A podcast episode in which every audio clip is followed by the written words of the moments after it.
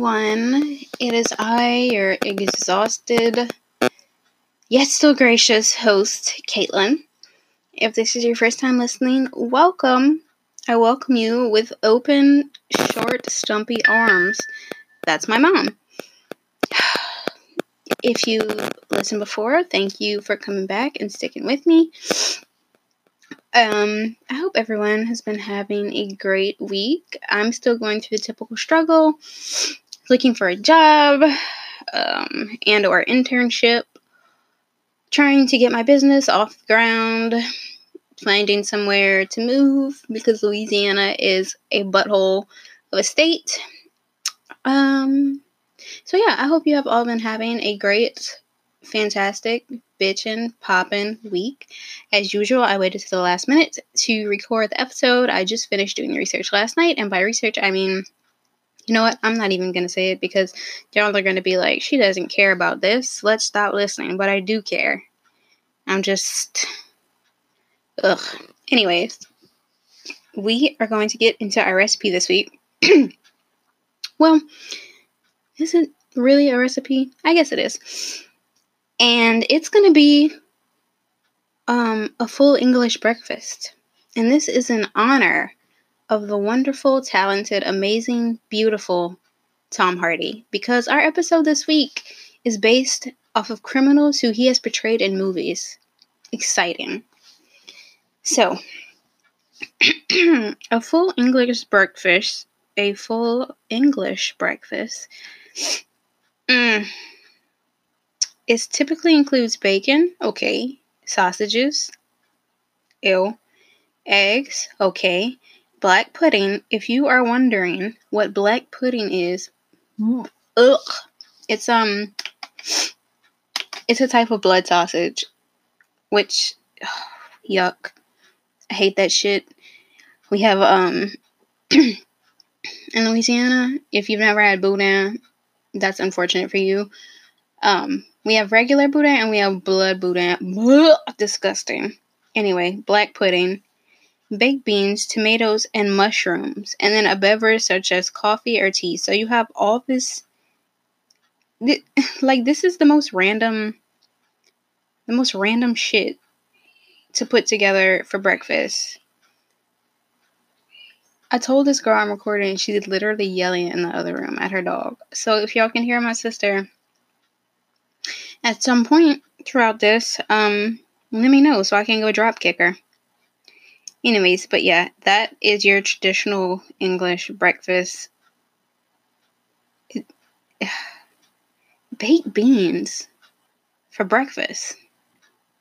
I know that they eat like beans on toast. What's the infatuation with baked beans? If anyone is from somewhere where um I guess y'all eat baked beans on toast or eat baked beans for breakfast, which we normally only have them with barbecue, but I mean, cultural, whatever. So if you're from somewhere that eats baked beans like that, email me because I'm. I'd like to know more. I'd like to know more. So we are going to get into our first case, which is not so much um it's actually not so much a case. You'll, I'll, I'll talk more about it. the Bondurant brothers is who the first story is going to be about. Ooh. Um, from oldest to youngest, they are Howard, Forrest, and Jack. During the bro- Prohibition, the brothers ran their own illegal moonshine business. To cover up their moonshine business, the brothers used their gas station and restaurant as a front. Now, the story can be read in full um, in the book The Wettest County in the World by Matt Bondurant, who is the grandson of Jack Bondurant. I really could not find any information about the brothers or their business or I guess because it happened so long ago or whatever. I couldn't even find the goddamn spark notes for the book. But since Lawless is the movie starring Tom Hardy and Shia LaBeouf. It's the film ad- adaptation of that book. And like I said, this week is Criminals portrayed by Tom Hardy. We're going to go off the events um, that happened in the movie, even though some of them were dramatized. Um, I read that in an interview with Matt Bondurant that um, some of the things were dramatized, which of course, because it's a movie and it's a Hollywood movie at that, of course they're gonna add, you know, some flair into it. So, the three brothers were bootleggers in Virginia in 1931 during the Prohibition. Now, law enforcement knows that they have a bootlegging business and they try to shut the brothers down. Not because they're doing something illegal, but because they refuse to pay off the dirty cops. You know, they're like, oh, you just slide some cash and we'll look the other way while you're running your illegal operations. And um, the Bondurant brothers were like, no. Like, I I worked hard for this illegal cash, and if you think I'm about to pay you off, you got another thing coming. And then the two older brothers were so like ruthless. I know you're not about to come in here.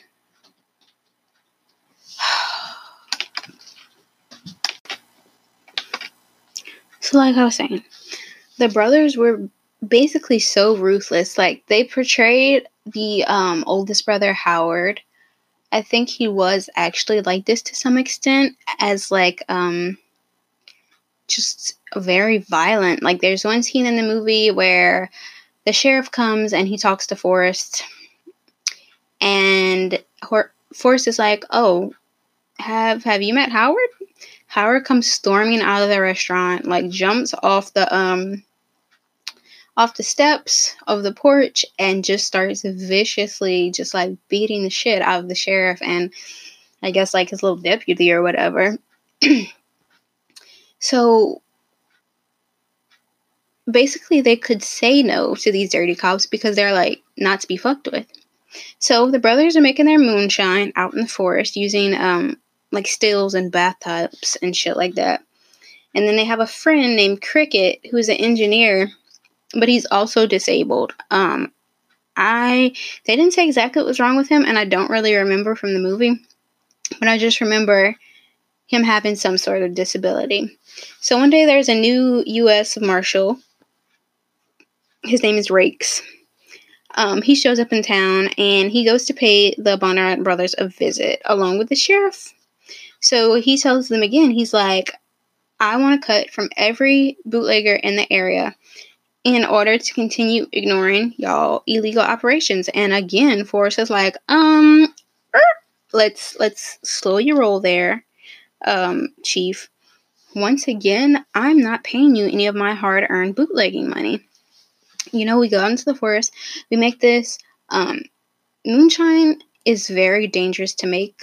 Uh, I think you could end up like combusting or blowing up or there's some kind of explosion involved. So it's dangerous. They're doing this out in the forest. They're running the liquor across county lines.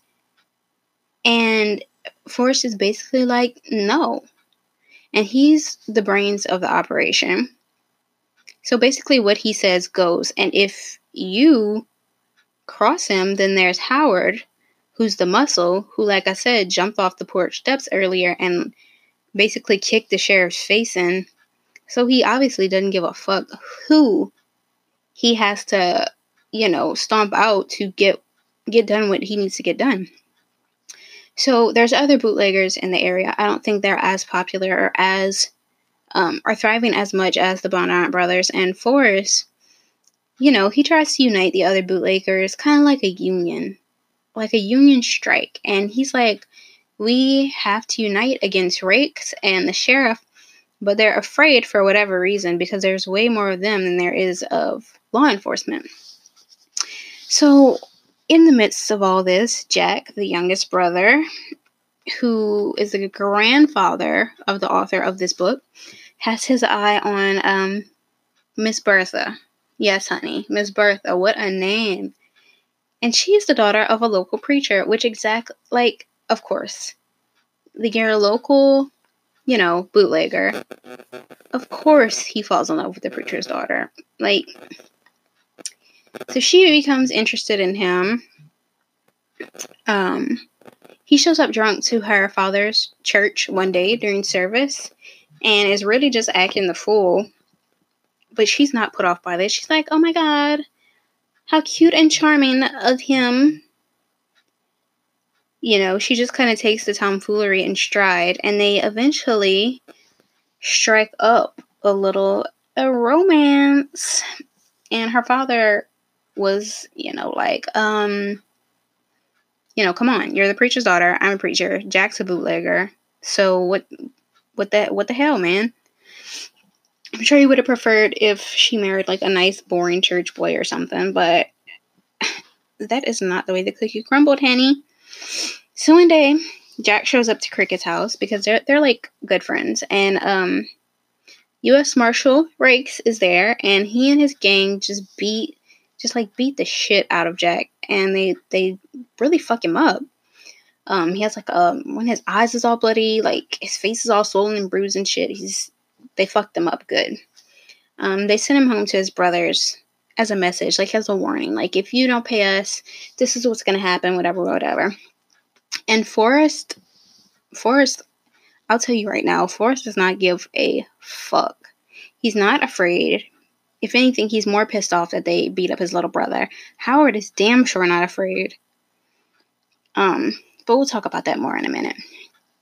So there's a girl named Maggie. She has been hired as a waitress in the restaurant, and she was described as different from everyone else in the area, whatever that means. In the movie, they um they say that she's from Chicago just to kind of prove or, or give you something to go off of to show you like oh hey she really is different from everyone else around here although in real life she's not she was not from chicago um, they say she used to be a dancer but i'm not sure how true that is so forrest is the one who hires her and you kind of get the feeling that even though he doesn't really want to get attached to her he kind of does anyway so one night there's some customers who are just harassing her, just generally being dicks. so Forrest, um, you know, as as he does, he beats he beats the shit out of those two guys and kicks them out of the restaurant. Now, before I go any further, I just want to say that there's this sort of legend almost that Forrest Bondurant was unkillable, like invincible, because these things had happened to him and um, he survived. So that's relevant to later on. Anywho, Maggie quits. She's like, fuck this, fuck these guys, fuck Virginia. I'm gonna go back to um, Chicago. So she quits. And then the same guys who got ate up earlier that day return that night after Maggie quit. And Forrest is there. Um, and they ambush him and they slit his throat. Now Maggie has come back to see Forrest. The men see her. They beat her up and then they rape her. So Maggie's been assaulted. Forrest's throat is cut from ear to ear, and the men leave him for dead. now, Forrest, being Forrest, the invincible, unkillable man, even though his throat is slit all the way across, he starts to crawl through the snow towards the hospital to get help, towards a road. He goes wherever he's going with his cut open throat. Um, I don't think he remembered at the time, but even though Maggie was um, in pretty bad condition herself, she put him in the truck and took him to the hospital. And he had something like 27 stitches put in his throat, and he survived. So while he was in the hospital, um, which I it, I'm pretty sure it was a, a longer period of time because I mean you got your throat slit. I'm not sure exactly the recovery time on that, but while he's in the hospital, Jack decide that Jack decides that he and Cricket are gonna cross the county line to sell the rest of the moonshine. They're ambushed by mobsters, but are then spared when they find out what family he's from because I mean nobody really wants any smoke from the Bondurants. So they share their admiration with him towards, you know, um, the brothers for standing up to the um, Marshal Rakes, and then they gave him the address to the two dickweeds that slit his brother's throat. So the mobsters are here to basically spill all the tea, bitch, and I'm here for it. They wanted no smoke from the Bondurants, as did most other people did not want the smoke either. And they snitched. And as it turned out, the two men who attacked Forrest were former employees of the mobsters who now work for the U.S. Marshal. So they quit the mobsters and went to work for Rakes, who is a giant piece of shit. So once Forrest is recovered, he and Howard find these two men and kill them. Um, they allegedly cut off one of the men's testicles and sent it to Rakes in a jar of moonshine but I don't think the author, I don't think his grandfather ever really talked about it because, um, he didn't really go. How do I want to say this? He didn't really, he didn't really elaborate on his level of involvement with these things that went on, and the family kind of find found out through bits and pieces of newspaper articles and things like that.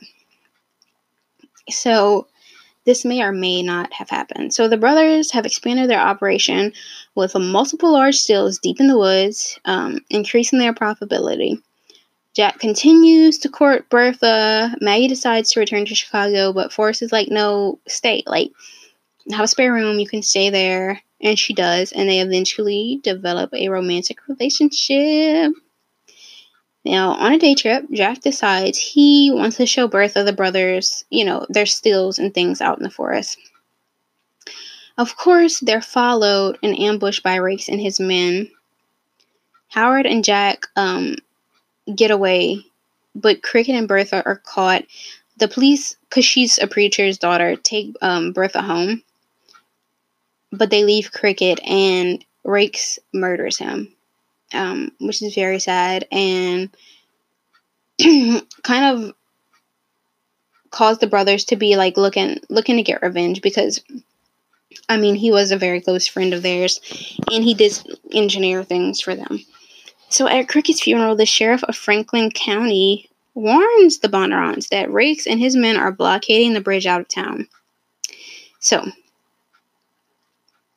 there are um, calling in prohibition agents to shut down the county's moonshine businesses. Okay, this is the sheriff warning them.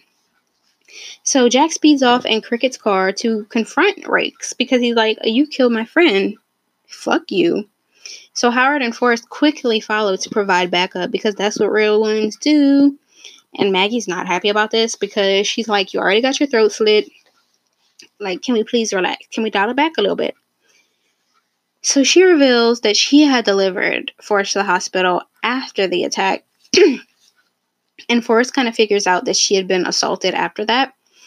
So Jack arrives at the bridge but is wounded by Rakes. Because, I mean, Jack is not really the brains or the brawn of this operation. He's kind of more the lookout. He's just there.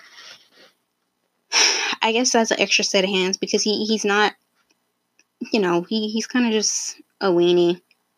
So Howard and Forrest arrive and there's a shootout, like a western, during which Forrest and his driver are also wounded, with the latter, the driver died of his injuries. So, um, shootout's happening, a bunch of bootleggers show up and they hold the the feds at gunpoint. So Rakes is like, you know what? Fuck you guys.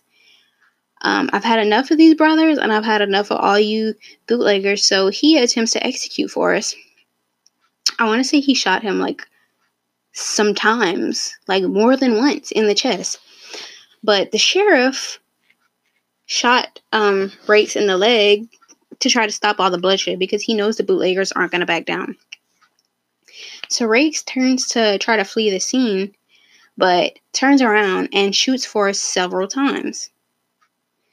So all the other bootleggers who were there, you know, united basically because of Forrest. They open fire on him, but he runs into a tunnel. So he can't run far because, um, I mean, he did get shot in the leg. Jack, even though he's like really wounded, and Howard chase after him, and they they kill him execution style because this. I mean, they can only fuck with his brother, with their brother, so many times. So That's the second attempt. Um, so Forrest, who was played by Tom Hardy in the movie, has had his throat slit already, stitched back up with however many stitches, throat slit, okay? He's been shot several times. He survives. So at the end of Prohibition in 1933, um, the sheriff is arrested on corruption charges, of course, and the Bondurants all end up married. So Jack and Bertha got married, Forrest and Maggie got um, married, and Howard got married to some lady who's, I guess, not really relevant. And they're all working in legitimate jobs now, even though being a bootlegger sounds so much more fun. Well, I'm sure getting shot and your throat slit is not great, but. So they were having a reunion of sorts at Jack's house sometime later, you know, some years later and Forrest, um, he's drunk. He goes over to a frozen lake and he falls into the water. And even though he gets out, he later gets pneumonia and dies. And that is what killed the legend of him being unkillable and invincible, which is just so ironic because you've survived being shot multiple ch- times. You have survived your throat being slit. And here you die of pneumonia. It's just crazy. Anyways, here's a message from our sponsors. Boom. Let's get into our next story, which is also both these movies are on Netflix, by the way. The first one was called Lawless, if you hadn't heard, and this one is called Legend, and it's based on the Kray twins. And Tom Hardy plays both of them, which is great because they're really like night and day, two completely different characters, and he's so great in this movie. And it's it's some crazy shit, some real crazy shit. So um their real names are Ronald and Reginald, but who has time for all that prim proper shit?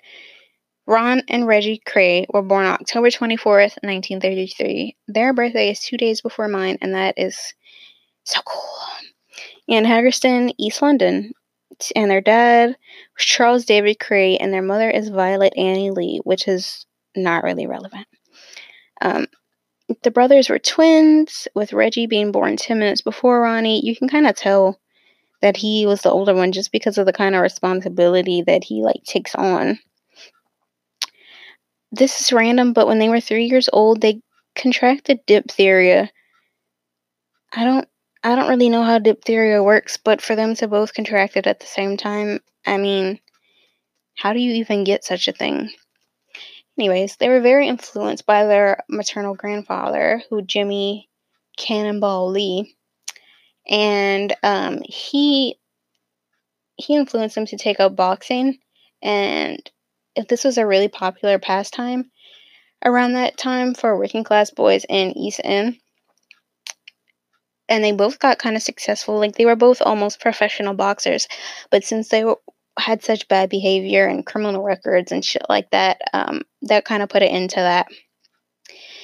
So they were called to do national service in the British Army in March 1952, which is so funny because they are like the furthest thing, the furthest kind of person that you would want to be in the army because they they don't respect authority. They want to do what they want to do. They're violent, aggressive. So, although they reported to the depot of the Royal Fus- Fusiliers, Fusiliers, I don't know, at the Tower of London, they attempted to leave after only a few minutes. When the corporal in charge tried to stop them, he was seriously injured by Ronnie Kray, who punched him in the jaw. Let me just note this that Ronnie had this thing, not Ronnie, Reggie had this thing uh, about punching people in the jaw. He would offer them a cigarette and then offer to light it for them, and kind of while their mouth was open, because he wouldn't hand them the cigarette, he would put it out for them to take in their mouth from his hand. And as they were going to take it, he would punch them in the jaw and most likely break their jaw because of the positioning of their mouth. So the Krays, after they um, basically rejected their um, service to the military and assaulted a corporal, they walk back to their East End home. And they're arrested the next morning by the police and turned over to the army. So in September, they're AWOL again, and they assault a police constable who tried to arrest them, and they become among the last prisoners to be held at the Tower of London before being transferred to um, Shepton Mallet Military Prison in Somerset for a month to await the court martial. Now, after they were convicted, both were sent to the Buffs Home, Counties Brigade, Depot Jail, and Canterbury, Kent. There are so. London has so many words in their titles for things. However, when it became very clear that they were both to be dishonorably discharged from the army, their behavior became violently worse because they're like, fuck it, what do we have to lose anyways? We're both getting dishonorably discharged. We might as well really just fuck shit up. So they basically ruled exercise areas outside of their one man cells. They threw tantrums.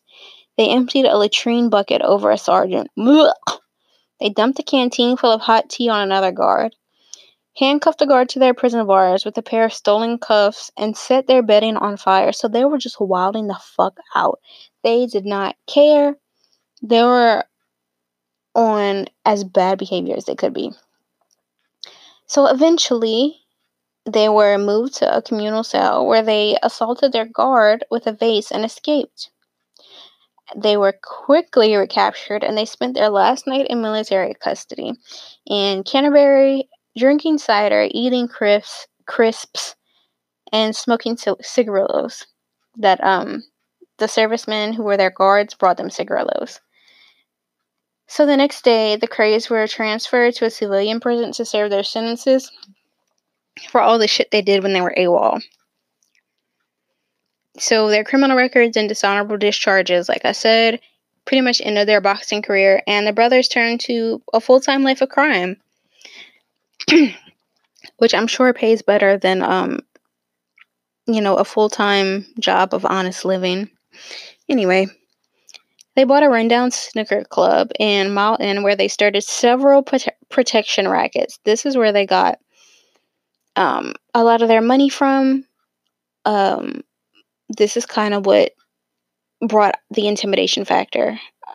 People were really like afraid because they had other gangs in London and stuff, but people were afraid to uh, not be protected by them because they themselves were scary. Like, so by the end of the 1950s, the Krays were working for J. Murray from Liverpool and were involved in hijackings, armed robberies, and arsons through which they acquired other clubs and properties. In 1960, Ronnie Kray was imprisoned for 18 months for running a protection racket and related threats. While Ronnie was in prison, Peter Rachman, he was a landlord, um, he was the head of a landlord operation. He gave gave Reggie a nightclub called Esmeralda's Barn, and I don't know if he really gave it to him out of the kindness of his heart or if he gave it to him out of like intimidation. So, of course, this increased the Krays' um, influence on the West End by making them celebrities. Like, you're just cool as fuck. You know, uh, everybody wants to be around a bad boy without actually having to be involved in the crime. So they're criminals, and they still have these very nice clubs and celebrities and people with money and people in power come to these clubs. So they're criminals, but they're also famous. So it's like you get to rub shoulders, rub, no, it's not rub shoulders, it's rub elbows. You get to rub elbows with them, you know, so you're getting a little taste of the criminal world while not actually being a criminal. So the twins adopted a norm, which is basically like anyone who failed to show them respect would get punished, and by that they probably, you know, beat them up. So they were assisted by a banker named Alan Cooper, who wanted protection against the Krays rivals, the Richardsons, based in South London. There are issues with the Richardsons. Um, if you watch the movie, you will see there's a bar fight between them. They just. Them and the Richardsons are like oil and water. They don't mix, boo. So in 1960s, the um, Kray brothers were seen as prosperous and charming celebrity nightclub owners and were part of the quote unquote swinging London scene. A large part of their fame was due to their non criminal activities as popular figures on the celebrity circuit. So, you're with David Bailey, I have no idea who that is, on more than one occasion, and socializing with lords, socialites, and show business characters, including George Raft, Julie Garden, God, Judy Garland, or uh, Dorothy, Diana Dors, and Barbara Windsor. They also came to public attention in 1964 when there was an expose in a tabloid um, that insinuated that Ronnie had had a sexual relationship with Lord Boothby, who was a conservative politician. Um, and this is a time, of course, when sex between two men was a criminal offense. So there were no names printed in this piece. Um, the twins still threatened the journalists who wrote it or who were involved and Boothby threatened to sue the newspaper with the help of the Labour Party. So, you know, the Labour Party wanted to protect their um their reputation because there was a um an election coming up and they they really wanted to win. So, in the face of this, the newspaper backed down because you know, they don't really want the smoke from either side. So they fired the editor, they printed an apology, and they paid Lord Boothby 40,000 euros and an out of court settlement. Now, because of this, other newspapers were just unwilling to publish um, anything about connections to the Krays and their criminal activities. Now, much later, Channel 4 established the truth of the allegations and released a documentary on the subject called The Gangster and the Pervert Peer in 2009. The police investigated the Krays on several occasions. You see at the beginning of the film that they know they are being followed. Um, Reggie knows he's being followed. He walks up to the cops, he talks to them whenever he goes places. He'll walk on purpose just because he knows they're following him and to make it as difficult as on them as he possibly can he offers them tea when they're sitting in their um in their police car like he knows. So the brothers had this reputation for violence and it basically was an intimidation factor. So whenever people would witness their crimes they they know. They're like the Krays are very violent. They will curb stomp me. They'll stab me cut me break a bottle over my head shoot me beat me up. So they're afraid to testify they're like, what about my kids? You know, what about my well being? There was also the problem that um, for both political parties, that the conservative press um, was unwilling to police the Krays power because they didn't want Ronnie's connection to Lord Boothby to be publicized or brought up again. And the Labour Party, who was in power, had a wafer thin majority in the House of Commons and they didn't want another general election. Um, with a, another general election so close, they didn't want their connections to Ronnie Kray to get into the public either. So, um, what they did in the film is these public figures would come to their parties or whatever, and they take pictures with them. You know, they they'd surprise, sneak up on them, take a picture with them, and then they basically have to keep their mouth shut and they can be blackmailed with this photograph because, you know, they don't want to be caught or seen um, rendezvousing with gangsters or people who are involved in this criminal activity. So, what was kind of the, you know, the first downfall brought on by Ronnie Krays, where he shot and killed George Cornell. He was a member of their rival gang, the Richardson Gang, at the Blind Beggar Pub on March 9th, 1966. Now, the day before, there was a shootout at a nightclub in Catford involving the Richardson Gang. Um, and Richard Hart, who was an associate of the Krays, he was shot dead. Now, this shootout, which was very public, led to the arrest of nearly all of the Richardson gang, and George Cornell just happened to not be there um, during the shootout, and he wasn't arrested. Which, I mean, maybe if he would have been, things would have turned out differently, but um, he was at the hospital visiting one of his friends, and he just chose to go to the Blind Beggar pub, which was a mile away from where the Krays lived. So, you know, he's in the East End, which is pretty much their their territory. Now, Ronnie was at another p- pub drinking whenever he learned that George Cornell was in his hood. So he went there with his driver, Scotch Jack John Dickson, and his assistant Ian Barrie. Ronnie went into the pub with Barrie, walked straight to Cornell, and shot him in the head in public view, honey. There was like a room with seven people in it, and he walked up to this man and shot him in the head. Now, you know, Ian Barrie, his assistant, is like, what the fuck? He fired five shots into the air just to kind of take um take the attention off of what just happened. And he tells the public, don't report what you saw to the cops. Now, just before he was shot, George Cornell said, Oh, well, something along the lines of, Oh, look what the cat dragged in. And he died at 3 a.m. in the hospital. So, there's just a note that Ronnie Kray was already really, really suffering from paranoid schizophrenia at the time of the killing. Not to justify it, just to let you know that he he really was not well. Um, he actually later gets certified as clinically insane, but he does have some mental things going on.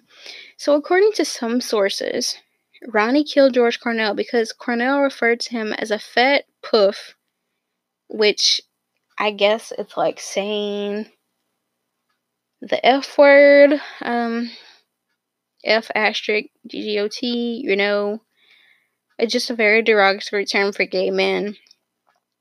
During a confrontation between the Krays and the Richardson gang at this club on Christmas. So, um, not that he was that he really tried to hide his sexuality in any way, but like I said, this is a man with with a lot of issues.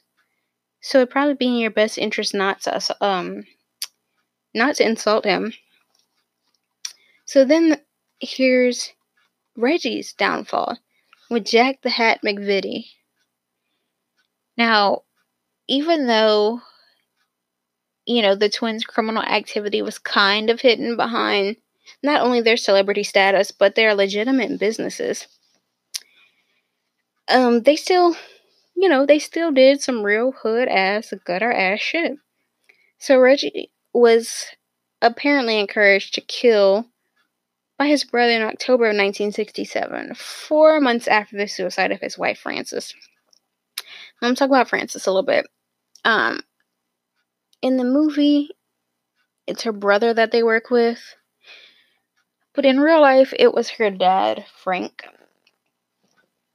And that is how the boys knew her.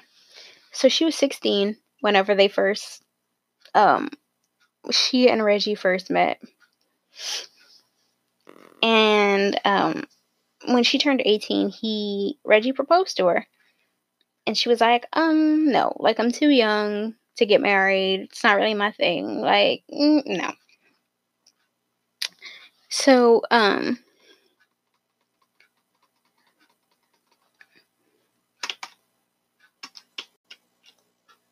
I actually feel really bad for Frances because I, I don't know if um you know everything in the movie was true or, or if things actually really happened like that. Like in the movie she she really felt like um Ronnie did not like her and I guess he kind of felt that she was pulling his brother away from him. Um she she didn't like the whole gangland life of crime scene. When she was 18, he proposed to her and she's like, no. So then a year after that, he took her to Barcelona and then to Milan. And then in February, He proposed to her again and she accepted this time, which I can't even lie. If he'd have took me to Barcelona and Milan, I'd have asked him to marry me. So they asked a first priest to go ahead and officiate their wedding, and he was like, uh, no. And I don't know if it was a religion thing or he was just like, you're a violent criminal. Like, I'm, I'm gonna just pass on that one. I'm gonna post pictures of her. She's actually so adorable. So they spent their honeymoon in Athens, Greece. Two months after the marriage, Frances left Reggie and went to back to live with her parents. So a month after that, she attempted suicide by taking an overdose of barbiturates. Um, on this occasion and on one occasion after that, she was revived. However, in June of 1967, she actually did kill herself with sleeping pills two years after their wedding, and she died at 23 years old, which is very, very sad. And they do emphasize this a lot in the movies empty, or she feels empty, or whatever. And I, at first, I was like, well, maybe I feel like, you know, the girl who played her didn't do such a hot job because her character is very boring and very flat and two dimensional. But now, I guess once you, you come to terms with the fact that maybe she was this empty person who was like depressed and sad all the time, maybe this is actually what she was like. Maybe that sadness was making her um, very two dimensional, and maybe she actually did a great job of playing her because this is what it's supposed to be like. So I think I think it's that. Anyways, Frances was very pampered, but she was also um, Reggie was also controlling and possessive over her. He was obsessed with trying to get her back, but she hated it. She hated you know, the drugs, the protection rackets, the possibility that he could go to jail at any moment. Her parents told Reggie that their daughter's last wish had been to go back to her maiden name. Like she wanted to be Frances Shea again and not Frances Kray. But he insisted that she be uh, buried under her maiden name and wear her white satin wedding dress. Um, however, Frances's mom did go to the um, the undertaker to put a tights and a slip on Frances's body so you know her body wouldn't have to touch that much of the wedding dress. So before he got arrested, Reggie visited Frances's grave a lot. He would sometimes go several times a day. And then um, six months before his own death, when he was let out of prison to go to his brother's funeral, his brother Charlie, which there is another brother. He's not a twin though, and he gets in much less trouble, so he isn't really mentioned. You um, there's a picture of him kissing Frances's tombstone, which is very sad. I will post pictures of her because she's just she's just the cutest. And she was cute in the movie and he was cute in the movie because, you know, it's Tom Hardy. But in real life, mm-mm, not at all. That ain't it, Chief. After Frances dies, Ronnie is like egging Reggie on to go ahead and kill Jack the Hat, who always has on this ugly, like, fedora. And he's not really relevant to their gang but he fulfilled uh why can't I talk? He failed to fulfill a contract that they had. It was um for a thousand euros. So he got five hundred euros already in advance to kill their financial advisor, Leslie Payne. Now McVitie was lured into the basement was lured into the basement um on the pretense of a party. So they were like, Oh, come down here with us. No, get a little party on. Mm-mm. So he, he entered the premises. He saw Ronnie in the front room. And as Ronnie approached him, he started verbally abusing him. He cut him under the eye with a piece of broken glass, which where did he get a piece of broken glass from? In the living room. And it's believed that argument. Oh, geez, here we go. So there is this um, big argument, and I want to say Jack um, is probably on drugs. And and one of the one of the gang members does say this later on that Jack the Hat was like a bad person and he he threatened um Ronnie and Reggie multiple times and threatened their family and he did drugs and this and that. And in the movie he does kind of uh egg Reggie on like, "Oh, go ahead and shoot me." Um because he's talking about Frances. he's like i don't know why you're so mad at me. It's not my fault Frances killed herself. And reggie's like if you say her name again i'm going to shoot you. And what does jack do? Says her name again. So he points um a handgun at jack the hat's head and pulled the trigger twice and the gun failed to discharge. So then um the twins cousin whose name's also ronnie ronnie hart basically grabs Jack, gets him in a bear hug, and somebody handed Reggie a carving knife, and then he stabbed Jack the Hat so many times in the face, in the stomach, into his neck.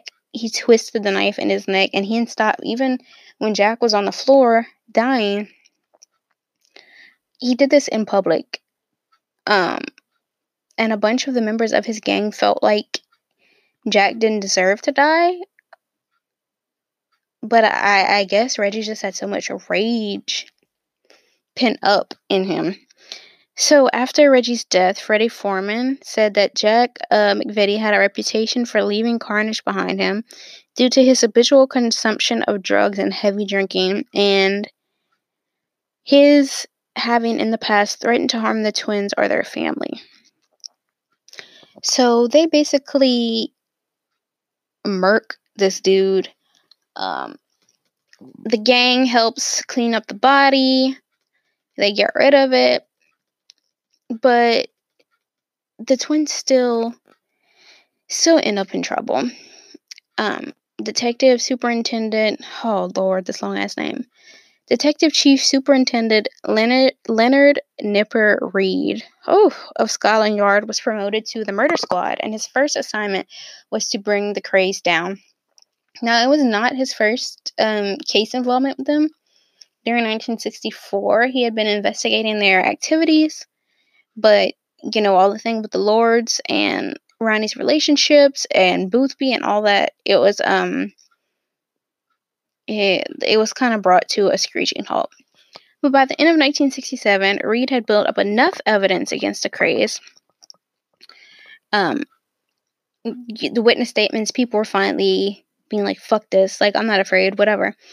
Um, their witness statements were very incriminating, and there was other evidence that was making that, despite that, they still had a hard time coming up with like a solid case on one single charge. Eventually, Scotland Yard decided to arrest the Krays on the evidence that they already had and hopes that there were like other witnesses would come forward once the Krays were in custody. You know, they didn't have the option or the um the threat that they'd be looming around, oh, did you go talk to the cops? Let me like break your kneecaps or whatever. So on May 8th, the Krays and 15 other members of their gang were arrested exceptional circumstances were put in place to stop possible cooperation between any of the accused. Now, Nipper Read secretly interviewed each of the arrested and offered each member of the firm a deal if they testified against the others. So while they were in prison, the Krays came up with a plan to have Scotch Jack confess to the murder of George Cornell, Ronnie Hart, who was their cousin, to confess to Jack the Hat, and Albert Donoghue, which somebody else, admit to killing this other guy that they killed. They helped to get him out of prison and let him stay at a friend's house, and then he ended up disappearing. So I don't know if they got tired of him and killed him or what. So this Donoghue person told the twins that he's like, I'm not ready to, you know, get bullied into pleading guilty for a murder. And the twins, of course, are pissed. So then he informs Read that um he's ready to cooperate. So he set up a secret interview and Albert Donoghue was the first one to just sing like a canary. Baby, he told it all. Even though Read knows for a fact that uh, Ronnie murdered George Cornell, no one wanted to testify against the twins because they were terrified. So, upon finding out that the twins were going to, you know, place the blame on him, Scotch Jack turned in everything that he knew about Cornell's murder. And even though it wasn't a, he wasn't a witness, he was an, ex- an accessory to murder because he drove Ronnie and Ian Barrie to the pub and the police still needed an actual witness to the murder, so they managed to track down the barmaid who was working in the pub that night. And she testified to seeing Ronnie kill Cornell. She didn't give a fuck. She's like, they're in prison now? Like, psh. So the twins' defense consisted of basically them just denying it and discrediting witnesses by pointing out their criminal past. Despite this, both were sentenced to life imprisonment with a non parole period of 30 years for the murders of Cornell and Jack the Hat. And this was the longest sentence ever passed at the Old Bailey, Central Criminal Court, London, for murder. Now, their older brother, Charlie, was also in prison for 10 years for his part in the murder. Now, later, much later in life, Ronnie and Reggie were allowed, um, along with very heavy surveillance, to attend their mother's funeral. She had died from cancer a week earlier. Um, they weren't allowed to go to their her burial, and then actual celebrities attended the mother's funeral, like Diana Dors, uh, and then like some underworld figures. And then they didn't really want that same publicity that they had for their mother's funeral, so they didn't go to their fa- father's funeral. Ronnie was a Category A prisoner, and he was denied pretty much any, anything that you could have had the opportunity to, he got denied. And he wasn't allowed to mix with other prisoners. He was eventually certified insane. His paranoid schizophrenia had to be managed kind of with constant medication. In 1979, he was committed and he lived the rest of his life in Broadmoor, Broadmoor Hospital in Crowthorne, Berkshire. Reggie Kray was also constantly refused parole and was locked up in Maidstone Prison for eight years, which is a Category B prison. In 1997, he was transferred to Category C in Wayland, ugh, Wayland Prison in Norfolk. Now, Ronnie had written a book called My Story. Ronnie said that he was bisexual, not gay, bisexual but and he wasn't like ashamed uh, about his sexuality. He was pretty open about it. In the 1960s, he actually wanted to marry a woman named Monica who had dated for about three years, and he called her the most beautiful woman he had ever seen. Now, this was also mentioned in Reggie's book, Born Fighter. Um, Ronnie was arrested before he he got to marry this woman, and even though she married, no, she married his ex boyfriend. That's crazy. 59 letters sent her between May and December 1968 when he was in prison show that Ronnie still had feelings for her. Oh, and his love for her was very clear. Um, he referred to her as my little angel and my little doll, and she also still had feelings for him, even though she married his ex boyfriend. He wrote a letter to his mom at one point when he was in prison and talks about Monica and says, If they let me see Monica and put me with Reg, I could not ask for more. He went on to say, without spelling mistakes, Monica's the only girl I've liked in my life. She's a lovely little person, as you know. When you see her, tell her I'm in love with her more than ever. Oh. Ronnie married twice after that, marrying Elaine Mildener in 1985 at a Broadmoor chapel before they divorced in 1989, following which he married Kate Howard, whom he divorced in 1994. So sad. I was really rooting for him and Monica. Um, Reggie, like I said earlier, married Frances Shea, who died by suicide two years later and then married Roberta Jones, who he met while still in prison. And she was working to help publicize a movie made about him, which is just wild. But they both ended up um, I want to say Ronnie ended up dying of a heart attack in 1995, and then Reggie ended up dying in 2000. So they have both since passed away. That, I mean, that's the story of the Kray twins. Anyway, I'll try to be better and not do this shit at the last minute anymore. That was our episode for this week. We have new episodes out every Friday at 12 a.m. Central Time.